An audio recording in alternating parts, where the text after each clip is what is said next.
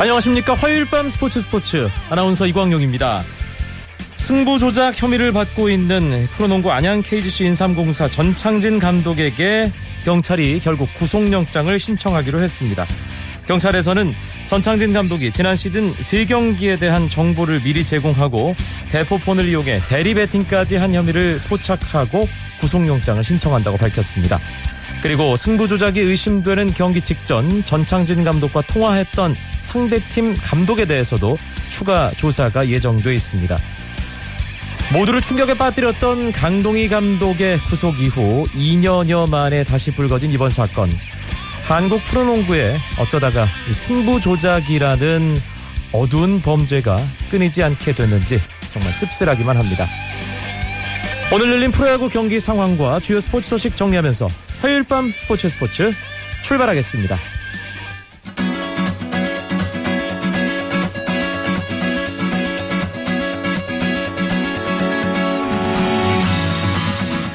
올스타 브레이크를 마치고 프로야구 오늘부터 다시 시작됐습니다. 이제 가을 야구를 향한 진검승부입니다. 5개 구장에서 경기가 진행되고 있는데요. 잠실 경기가 가장 먼저 끝났습니다. 넥센과 LG의 대결.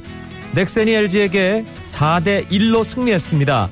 넥센 에이스 벤 해켄이 후반기 첫 경기에서 7이닝 무실점, 탈삼진 6개 호투했고요.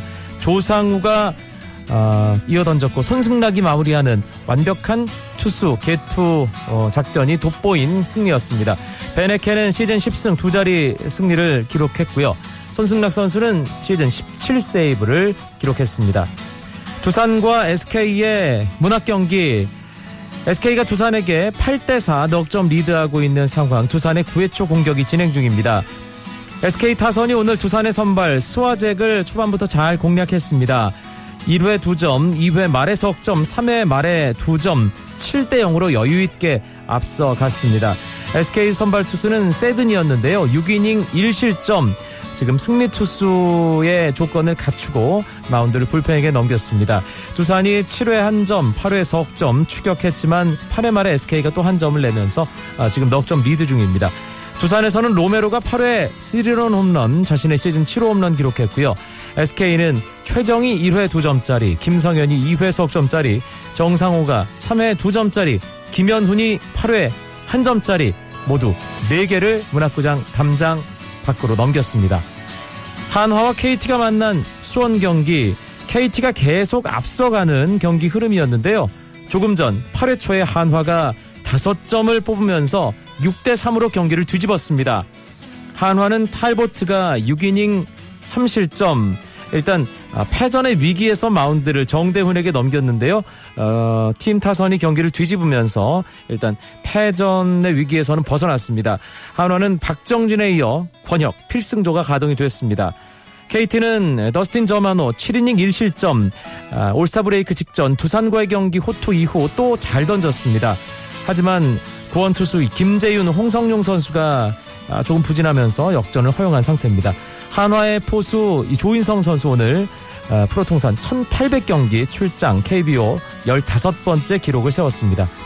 기아와 삼성이 만난 대구 경기. 삼성이 1회 말에 1점을 먼저 뽑았고요. 5회까지 계속 앞서갔는데요. 기아가 6회 초 이범호 선수의 2타점 적시타로 경기를 뒤집었습니다. 2-1로 기아가 앞서 있는 상황. 지금 8회 말 삼성의 공격이 진행 중이고요. 기아는 스틴슨 선수가 5와 3분의 1이닝 1실점, 비자책 잘 던졌고, 김광수, 심동섭에 이어 지금 마무리 투수 윤성민이 8회에 2사후에 던지고 있습니다.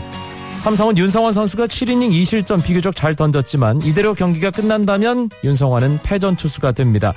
삼성은 심창민이 윤성환에 이어서 마운드에 올랐습니다.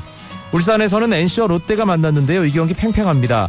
9회 말 롯데의 정규이닝 마지막 공격이 진행 중인 상황. 1-1로 양팀이 일단 승부 균형을 맞추고 있습니다. NC의 선발 스튜어트 6이닝 1실점, 탈삼진 9개 잘 던졌고요. 불펜 투수가 NC는 김진성, 임정우에 이어 이민호까지 올라와 있습니다. 롯데는 반면 레일리가 9이닝 1실점 탈삼진 6개 혼자서 일단 9이닝을 꽉 채우고 있는 상황입니다.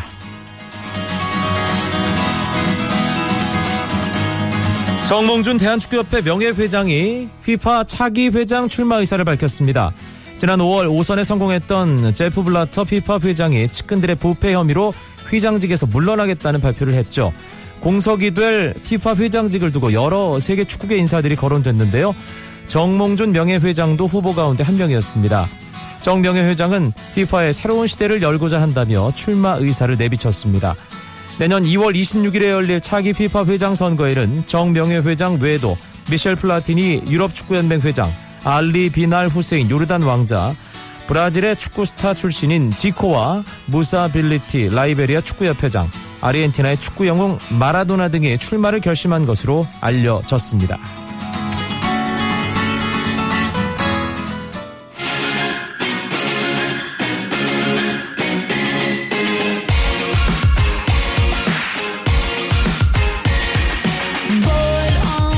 스포츠계 화제 인물을 만나보는 화요초대석 시간입니다. 오늘은 해체 위기를 가까스로 벗어난 꼴찌팀을 맡아 처음 출전한 대회에서 우승을 차지해버린 프로배구 감독을 초대했습니다. 누군지 눈치채셨겠죠? 코보컵 당당한 우승팀 우리카드 김상우 감독입니다. 안녕하십니까? 네, 안녕하세요. 아유, 김상우 감독님 연결할 때마다 가족 같아서요. 예, 반갑습니다. 예, 이 우리카드 감독 취임 직후에 인터뷰했던 기억이 나는데, 네네. 그때는 뭔가 좀 먹구름이 가득 끼어 있는 듯한 그런 목소리. 앞으로 어떻게 이 난관을 헤쳐나가야 될까 좀 걱정이 상당히 그런 마음이 들어있는 목소리였는데, 네. 목소리가 이게 몇 달 사이에 완전히 가벼워졌습니다. 아닙니다. 저희는 항상 어렵습니다. 예, 우승 축하드립니다. 네, 감사합니다. 어떠세요? 네. 글쎄요. 저희들 사실 선수 구성도 좀 많이 열악한 상황이고요. 근데 어쨌든 선수들 너무 잘해줘가지고 우승해서 글쎄요. 겨울리그 때 준비하는데 많이 좀 도움이 될 것 같습니다. 대회 출전하면서 감독님 목표는 뭐였나요? 글쎄요. 저희 정말 거듭 말씀드리지만 너무 힘든 구성이라서요. 성적을 요구하기보다는 우리 정말 연습했던 대로 준비했던 대로 한번 후회 없이 한번 해보자라는 그런 마음으로 들어갔는데요. 결과가 좋아서 다행이죠. 네. 대회 돌아보면 초반에 시행착오도 좀 있었어요. 네, 글쎄요. 저희가 김정환 선수가 이제 입대를 하면서 라이트 공격수 쪽에 좀 공백이 생겼고요. 또 박상하 선수라고 이제 우리 센터 선수도 경기 출전을 못하기 때문에 좀 어려웠는데, 이제 3차전, 한국전력전부터 이제 시스템을 좀 확 바꿔서 들어갔던 것이 또 그동안 준비됐던 선수들이 이제 좀 능력을 발휘해가지고요. 하여튼 좀 잘 됐습니다. 네. 사실 팀이 계속 좀 어려운 상황이었고, 그 터널을 빠져나오는데 시간이 좀 걸릴 거라는 생각이 들었습니다. 그리고 대회 초반에 두 경기까지는 안 좋았거든요. 그러면 감독님은 물론이고 선수들도 또 안 되는 거 아닌가라는 걱정에 빠질 수 있는데, 세 번째 경기에서 반전시킬 수 있었던 가장 결정적인 계기라고 해야 될까요? 글쎄요. 금방 말씀드린 대로 저희가 이제 시스템 자체를 확 바꿔서 한번 들어가 봤습니다. 네. 포지션의 변화를 좀 줘봤고요. 그 다음에 봄부터 이번 커버컵 하기 전까지 준비를 착실히 했던 선수들이 들어가서 정말 제 몫을 해줬기 때문에 어떻게 보면 전혀 기대하지 않았던 선수들이 준비했던 대로 제대로 해줬기 때문에 거기서 조금 분위기가 전환이 되지 않았나 생각을 합니다. 네, 결승이 참 재밌었습니다. 예, OK저축은행 바로 지난 2014-2015 V리그 챔피언과의 대결이었는데 네. 결승 앞두고 참 여러 생각을 김상우 감독 하셨을 것 같아요. 글쎄요, 저희는요 오히려 좀 편했습니다. 왜냐하면 OK저축은행이나 김재진 감독 입장에서는 조금 꼭 우리 카드가 약체니까 좀 이겨야 되겠다는 생각을 했을 것 같고요. 반면에 저희들은 정말 우리는 저도 본전이다라는 생각으로 한번 독하게 한번 달려들어보자라고 생각했던 것이 결승에서 어떤 긴장도에 좀 차이가 있었던 것 같아요. 네. 좀 재미있게 했습니다. 결승에서도 네. 우리 카드 기세가 대단했는데 3대1 세트스코어 3대1의 승리였습니다. OK저축은행이 역시 우승팀답게 강하게 나왔는데도 우리 카드 선수들이 정말 잘 버텨내더라고요. 예, 뭐 그러니까 말씀드린 대로 욕심을 많이 안 내니까요. 이제 상대적으로 좀 부담이 적었죠. 그래서 저희들이 경기하는데 상당히 좀 그 가볍게 했습니다. 예, 그게 예. 주요했던 것 같아요. 예.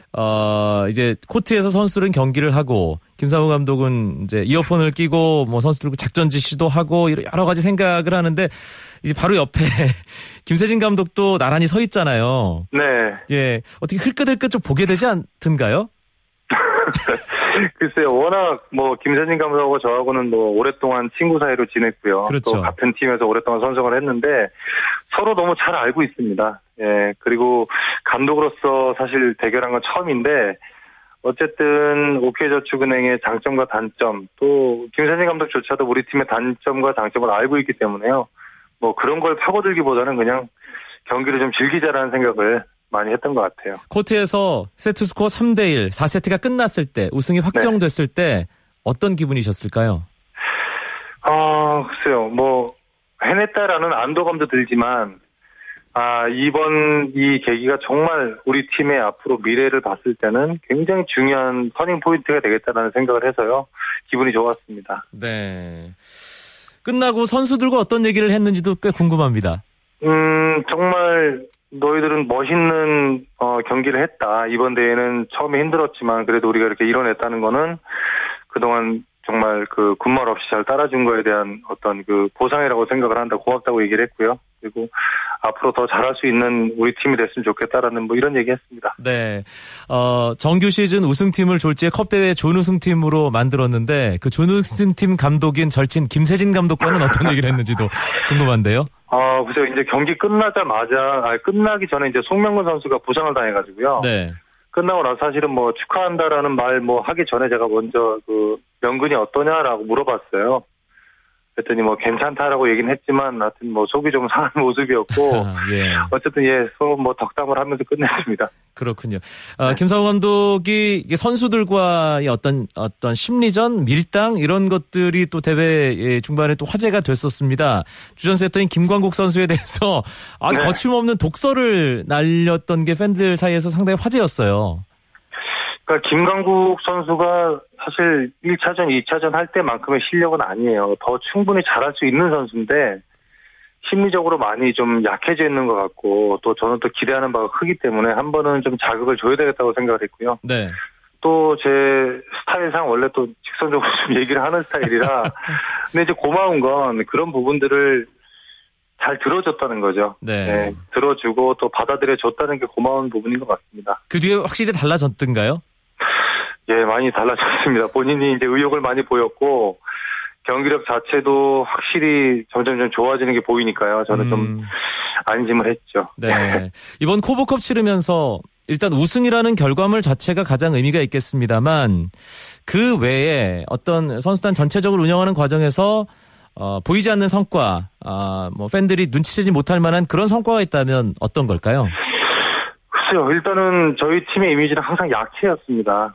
근데 이제 그런 이미지를 조금이라도 탈피할 수 있는 이제 계기를 만들었다는 게 중요하고요. 그리고 지난 뭐 2년, 3년 동안 한 번도 기회가 없었던 선수들이 들어가서 제 몫을 했다는 게 아무래도 팀 어떤 분위기상 점점 더 아주 열심히 할 수 있는 분위기가 될 수 있지 않나 이제 그렇게 생각을 하죠. 네, 봄에서 이제 여름으로 넘어갈 즈음 김상우 감독 취임하고 인터뷰했던 기억이 납니다. 그때 하동에서 전지 훈련 중이셨어요. 기억하시죠? 네, 맞습니다. 네, 예. 기억합니다. 네, 예, 그때 이제 그 뭐 어떻게 오지라면 오지인 땅 끝에서 선수들과 땀을 네. 흘리다가 단양으로 네. 옮겨서 또 구슬땀을 흘리고 네.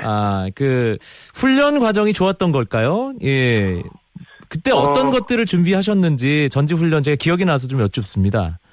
일단요, 뭐 대표 선수들이 많이 빠져나가 있는 상태였어요. 그래서 사실은 훈련할 수 있는 선수들의 수가 많이 없었는데 오히려 더 좋은 기회였던 것 같아요. 대표 선수들이 빠져나가고 그동안 기회가 없었던 선수들이 많은 훈련을 통해서 조금 그 기량을 향상시킬 수 있는 기회였던 것 같고요. 그리고 또 그동안 하지 못했던 체력 훈련이라든가 또 체력 훈련을 통해서 근성도 많이 좀 올라왔던 것 같고요. 네. 그 시기가 굉장히 많이 도움이 된 것 같습니다. 환경이 날로 좋아지고 있다면서요? 예, 뭐 일단은 그 구단에서 이제 배구단을 정상적으로 제대로 운영하겠다라는 의지를 표명한 뒤로는 체육관이라든가 웨이트장부터 해서 체력 트레이너도 영입을 했고요. 저희가 하여튼 선수들이 정말 이제는 다른 팀하고 비교해도 우리는 배구할 맛이 나는 정말 의욕이 생기는 그런 상황이다라고 얘기를 하니까요. 그게 굉장히 고무적이죠. 그러면 2015-2016 V리그가 막 기다려지고 그러시겠습니다. 아, 솔직히 말씀드리면 코보컵을 저희가 정말 잘해서 우승을 했지만 겨울리그에 또 잘한다는 보장은 없어요. 저희는 네. 솔직히 어렵습니다. 굉장히 어렵지만 그래도 하여튼 말씀드린 대로 자신감이 이제 조금 생기니까요. 조금은 지난해보다는 선수들이 패배기 좀 벗어나서 잘하지 않을까 생각을 합니다. 네. 겨울 배구 시즌 시작 때까지 또 시간이 남았습니다. 어떤 식으로 준비해 나갈 생각이신지? 저희는 항상 똑같습니다. 훈련 많이 하고요. 또 훈련을 많이 하면서 훈련한 거에 대한 어떤 그런 피드백이 분명히 있어야 될 것 같고요. 네. 그러면서 선수들의 성장해 나가면 이제 그런 것들이 경기력으로 연결이 되겠죠. 하여튼 꾸준히 준비하겠습니다. 우리 카드 팀 다시 이제 배구 신나게 할 수 있는 환경이 됐다는 거 배구 팬들 상당히 기뻐할 만한 일이고요. 또 김상우 감독이 이 프로 감독으로 돌아와서 첫 대회부터 이렇게 센세이션을 일으킨 것도 배구 팬들에게는 상당히 좋은 자극제가 될 것 같습니다. 김상우 감독을 응원하는 또 우리 카드의 선전을 응원하는 팬들에게 끝으로 한 말씀만 남겨주시죠. 예, 저 개인적으로도 그렇고요. 저희 팀 선수들 모두 다 정말 사랑받고 싶은 또 재밌는 배구를 하고 싶은 마음이 있습니다. 그 안에는 분명히 정말 절실한 노력이 필요할 것 같은데요. 그런 노력 아끼지 않고 열심히 할 테니까 많이 응원해 주시고요. 또 저희 우리 카드 팀 사랑해 주십시오. 네, 감독님 사랑합니다. 네, 감사합니다. 네, 오늘 말씀 고맙습니다. 네, 감사합니다. 네. 프로배구 코보컵 우승팀 우리 카드의 김상우 감독이었습니다.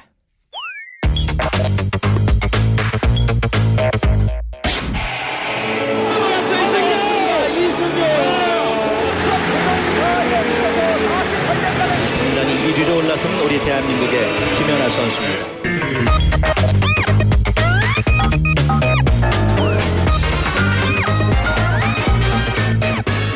스토리가 있어 더 재미있는 스포츠 화요일에 스포츠 살롱 시간입니다. 김은식 작가 어서 오세요. 예, 안녕하십니까. 오늘은 어떤 이야기인가요?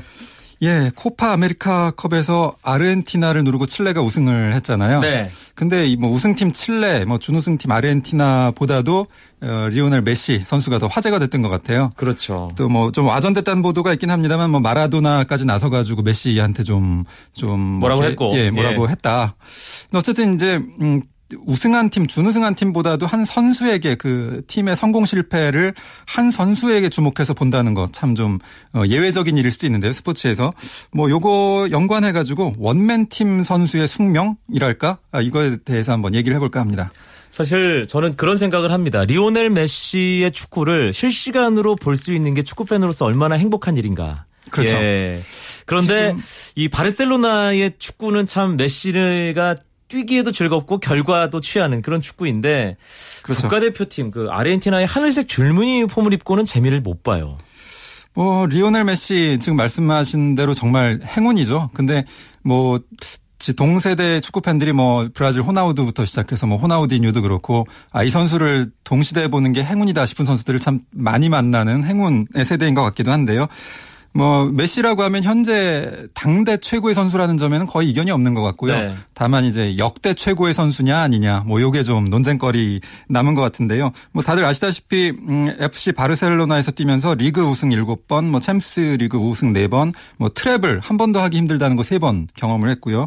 또 발롱도르 4년 연속 수상, 모든 걸 이룬 선수인데, 국가대표팀에서만큼은 올림픽 금메달 제외하고는 월드컵, 코파 아메리카컵 이런 데서 한 번도 우승을 해보지 못한, 그래서 조금 비운이다, 이런 얘기를 조금 듣긴 하는데, 아무래도 아르헨티나 국가대표팀이, 바르셀로나보다는 선수층도 좀 비교적 두껍지 못하고, 팀워크도 아무래도 좀 강하지 못한 이런 특성 때문이 아닌가 싶은데, 어쨌든 이 바르셀로나의 성공이 모두 메시의 활약에 의한 것이다, 이렇게 조금 오해일 수도 있겠습니다만 이렇게 비춰지다 보니까 아르헨티나의 실패 책임도 메시에게만 좀 집중되는 게 아닌가 이런 생각이 좀 듭니다. 네. 그래서 사실 아르헨티나 축구를 보면 메시가 못하진 않거든요. 그렇죠. 예, 다른 선수들이 잘 못 받쳐주는 거죠. 네. 예. 원맨팀 사실 이렇게 축구에만 국한되는 문제는 아닙니다. 다른 경기는 더했으면 더했지 덜하진 않잖아요. 사실 원맨 팀이라는 말이 뭐 팀인데도 혼자 끌고 간다 이런 좀 역설적인 의미잖아요. 그렇기 때문에 또 여러 명의 선수로 이루어진 팀 종목에서만 회자되는 그런 말인데 글쎄요, 뭐 종목별로 생각해 보면은 프로야구에서는 1983년에 혼자 30승 하면서 팀을 상위권으로 이끌었던 장명보 선수의 선미 슈퍼스타즈. 예. 또 뭐 배구에서는 뭐 2005년 6년 시즌 또 6년 7년 시즌에 외국인 선수 쇼 루니 선수를 앞세워서 이제 삼성의 아성을 꺾고 현대캐피탈의 우승을 이끌었던 뭐 그런 시절에 현대캐피탈과 루니 선수. 또는 뭐 농구로 생각해 보자면은 마이애미로 이적하기 전에 르브론 제임스가 뛰던 이제 클리블랜드 뭐 이런 팀들을 가지고 이제 원맨 팀이다 아니다 뭐 이런 얘기들이 좀 나오는 것 같아요. 네. 그런데 사실 원맨 팀이라는 게 한 3명이 하는데 혼자서 뭐 다 하는 뭐 그런 것도 아니고 예전에 언제였죠? 그 농구 대학 농구 시절에 그 정봉섭 중앙대 감독이 예. 허재한테 조해서 허재 선수가 혼자씩 다 쏘는 그런 어떤 그 특수한 경우는 있겠습니다만 원맨 팀이라는 것도 좀 어폐가 있는 것 같기도 하고요. 그렇죠. 뭐 허재 선수가 슛은 쏘겠지만 그래도 골 밑에 뭐 김유택, 한기범이라든가 뭐 이런 선수들이 그렇게 화려하지 않지만 역할을 했으니까 그게 가능했던 거라고 할 수 있죠. 사실 한 명의 선수가 다른 동료 선수들보다 너무 압도적인 기량을 가져가지고 그 선수만 봉쇄하면 된다. 상대편 선수들이 그렇게 생각할 만한 팀이 없는 건 아닌 것 같아요. 하지만 그런 경우에 좋은 성적을 낼 수는 없죠, 이 팀이. 네.